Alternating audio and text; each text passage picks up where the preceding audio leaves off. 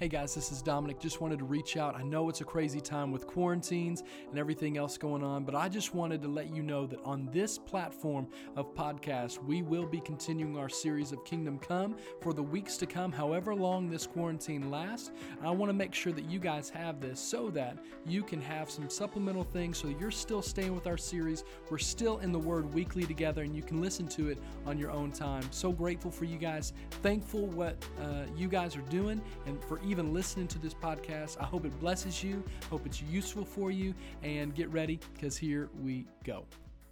Hey everybody, welcome to our live stream. Hope you guys are doing well and enjoying your quarantine time. One of the things that's been really cool is that we just launched a quarantine challenge on Instagram, on our Enon Students Instagram, and we loved already receiving a ton of submissions from you guys about doing our memory verse challenge. And I'm telling you right now, we have one of the sickest quarantine care packages ever that we're going to give to you. It's going to be really great. So I'll give you some more details about that at the end. And we're even using the memory verse today in our text. And so I hope you guys are checking that out on our Instagram, on our stories. Video yourself doing the memory verse and submit that. And we'll share that on our story. And then we'd love to enter you in to win our quarantine care package and all that kind of good stuff. And so grateful you guys are tuning in. And I want you guys to know I love this passage. I love this time in Matthew chapter 6, as we're going to be looking at storing up treasures in heaven rather than on earth. And this is something that's really difficult. You and I have things that our heart and our souls and our treasures long for. And with that being the case, you and I have things that we care for and long for, and things that we just treasure. For some of us, it's like Alabama football. For some of us, it is that girl or that guy that we're dating, or it's that grade that we're trying to achieve, or that college we want to go to, or that car that we got, or whatever it is, that wealth that your parents have, whatever it is. We have those treasures. And Jesus is not silent on where he desires his kingdom people's allegiance to be. Because here's what happens. It's not just so much the muttering of your lips that pledges your allegiance. It's also the bowing of your heart. Where your heart stores and longs for and beats for, whatever that is what you are actually bowing to other than the Lord.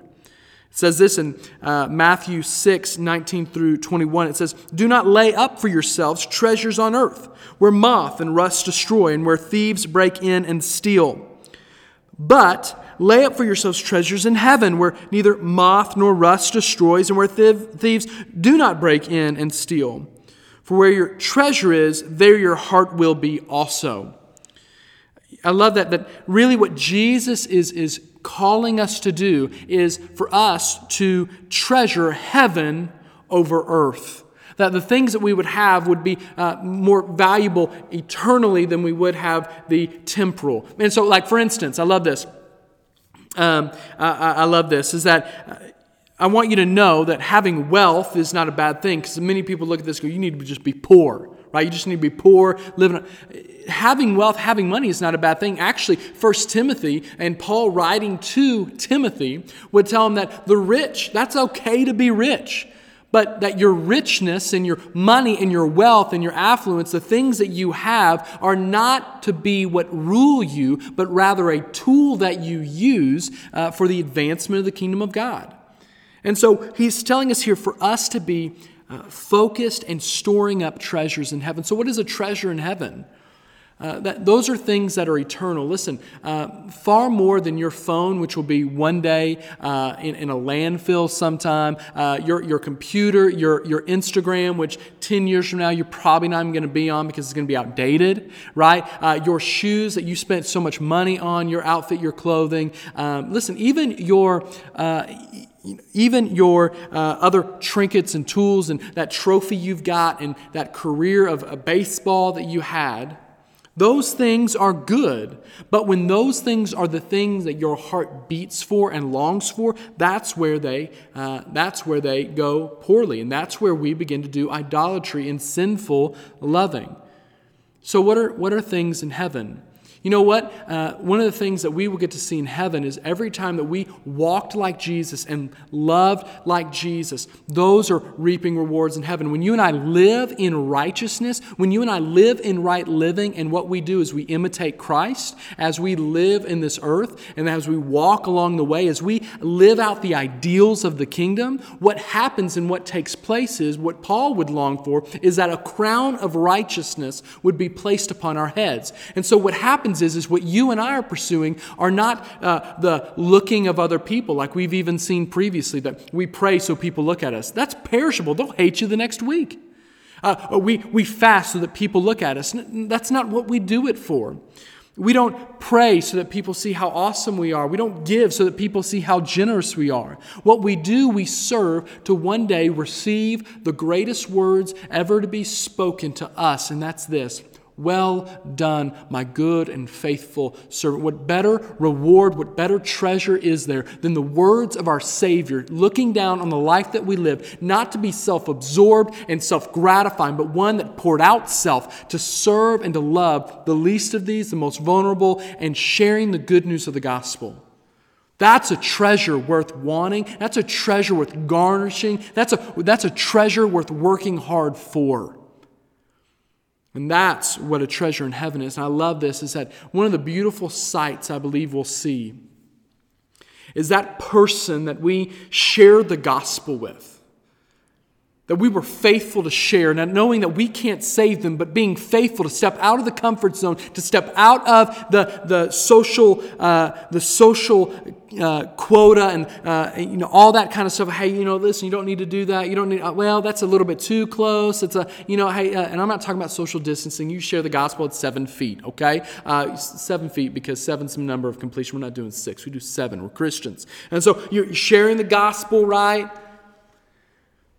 And then when you get to glory and all of a sudden through those pearly gates, you see the face of somebody who you were faithful in sharing the gospel with. What better treasure is there? Phones, man, they're gone soon. I've lost like 7 pop sockets, right? Like the things that we treasure are so temporal. The cars that we drive are going to break down. Even the bodies that we have are going to fall. The beauty that we have is going to fade. The wrinkles are going to come no matter how much Botox you use. So the things that we value here, moth and rust will destroy. The finances that you have, no joke, they can be taken like that. I know friends and family whose 401ks were taken by this thing. People now don't have jobs. The things of this world are so finicky and fragile that they are not worth and cannot sustain your hopes and your admiration and your joy. They can't. They're not built for it. They're temporal. We must have treasures in heaven. And you go, well, how do I know if I'm building treasures in heaven? Because where your treasure is, there your heart will be also. Where's your passion? Where's your joy? Where's your drive? When you wake up in the morning, where does your heart go? What stirs your affection? What makes your heart flutter? Is anything of Jesus making your heart flutter? Does the Word of God stir in you affection for God? When you see things, do they stir your affections for just someone else? Or are you longing and loving the Lord? Is the Word of God something that you have to, you hunger for? Is the ways of God something you thirst for? If there's no part of you that longs for the Lord, if there's no part of you that is convicted of sin and desires the Lord, I don't think it's necessarily that you're a believer off track and your treasure somewhere else. I think it's that you're the man or the woman who is yet to find and place faith in the greatest treasure of all, which is the Son of God who gave his life on a cross for you and for me. You can't reposition your heart to treasure something you never had in the first place. Where your treasure is, your heart will be also. Now, this is true of us, and I know this has been my case, and maybe yours too, that even we've gotten off track, that we've had something or someone come into our lives and it's kind of trying to woo us away. But we always know that there's an uneasiness about that I know that I'm kind of giving too much affection towards this. I'm giving too much to this. This has become kind of my whole world. We've got to be very careful as believers to watch in what we value. Because what we celebrate, what we love, what we make much of is what our heart is going to be after. And so as we walk in this life, I have a beautiful wife. I've got a beautiful wife. She's so pretty. And I've got beautiful kids. I love my babies. And you know what? They're great. And I find value in them. But more so than my family, I've got to be conscious and consistently looking towards the Lord. He is my greatest treasure.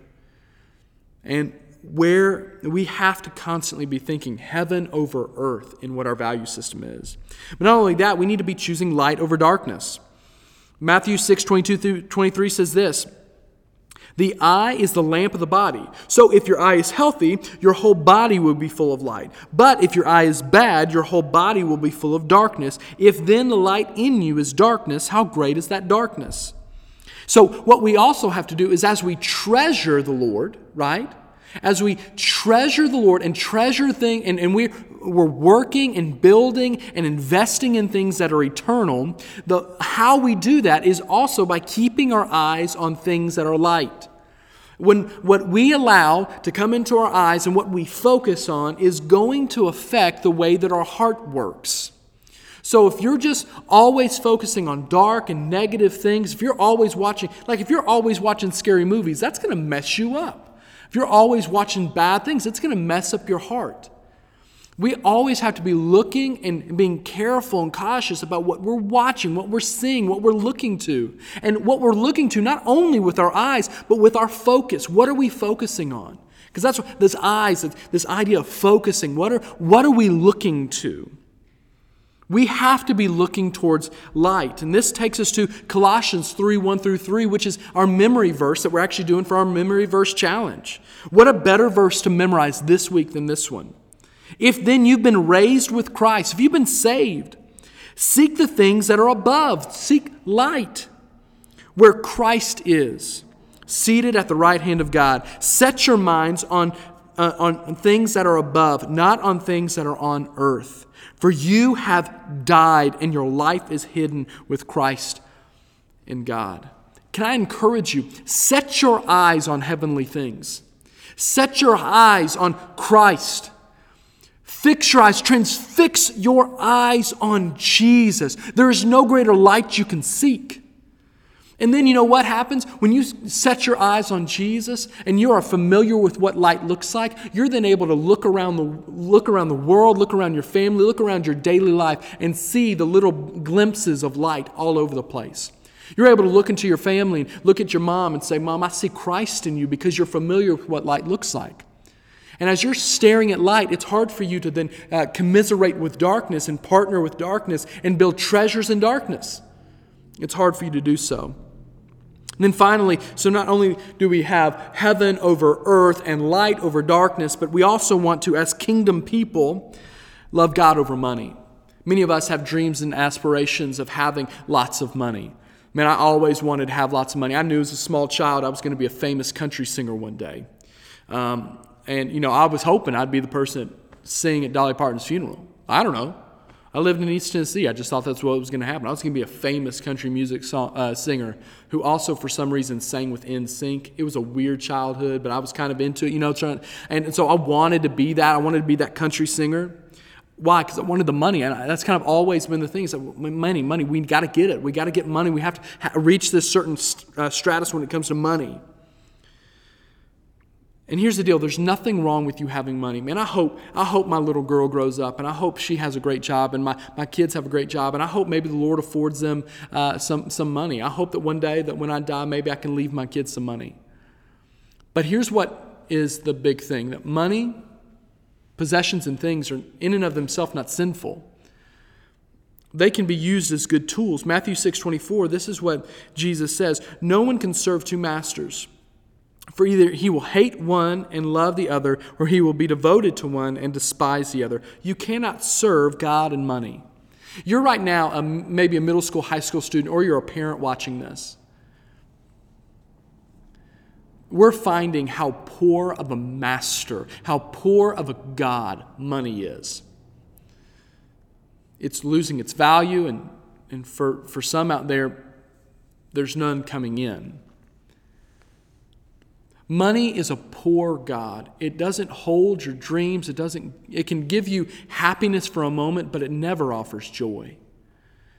You know what we can do is, as we're walking through this life and we have possessions and money and all these different things, what we must do is not view them as rulers of our lives, but tools that God has given us to use and to rule over for the advancement of His kingdom. Some of the most godly people I know have great wealth. They're multi-millionaires. And they love Jesus, and as a result, their money does not own them, yet they own their money in such a way that they're using it for the advancement of missions and God's kingdom all over the world. And so here's my encouragement. Things are touchable. You can touch money. You can touch a car or a phone, or you can hold that person. But you need to be very careful, and we need to be very careful as kingdom people who are representatives of the very kingdom of God. You and I are promised treasures and riches far beyond the imagination and in a different shape than anything this world sees. And we have to live like we believe that's true. And so here's my encouragement. Use the proper lenses. As you're looking towards light, as you're working for eternal things, as you're using money as a tool and not something that rules you. View the things that you have through the kingdom lens of how can I use this possession, even to the point of my phone. How can I use my phone as a tool for the advancement of the kingdom, for kingdom work? Man, even I remember I got my truck and I got my truck and I love my truck and it's great. And I remember when I first got in it, when it was finally mine and all the lines were signed and all that. I remember I sat there. And I prayed and I said, God, let this truck be used for your glory and for the advancement of your kingdom. If that's taking somebody to eat, if that's delivering supplies for somebody, I want everything I have. When I get a paycheck, God, be with this paycheck. I want it to be used for the kingdom. God, use my phone. Use my social media. God, use my office. God, use my home. Use my family as a means for the advancement of the kingdom. Because far more will come from eternal things than will ever come from temporal things. Guys, be encouraged by that. And that's one of the things that's so cool about our memory verse. Colossians 3:1-3. I want to encourage you, even if we weren't doing this challenge, to memorize that. That's good. That's a good reminder. When darkness kind of tries to come in or materialism tries to reign and rule over you, what better thing to combat that with than Scripture itself?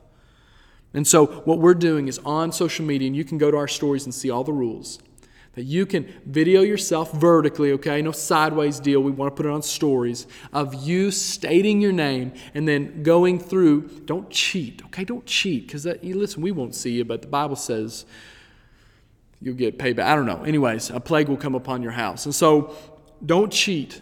But go and learn that, not just for a contest, but it's good for you to do. And what better way to fill social media with good things like Scripture than reciting Colossians 3:1. You're going to recite that, and then you're going to tag Enon Students in it. We're going to see that. We're going to repost it, and then in a week, next midweek, we're going to let you know who won and all that kind of stuff, and maybe even show you a glimpse of what that looked like and how we delivered that sick care package. It's going to be awesome. And so we love you guys. Hey, next week, you've got to tune in, okay?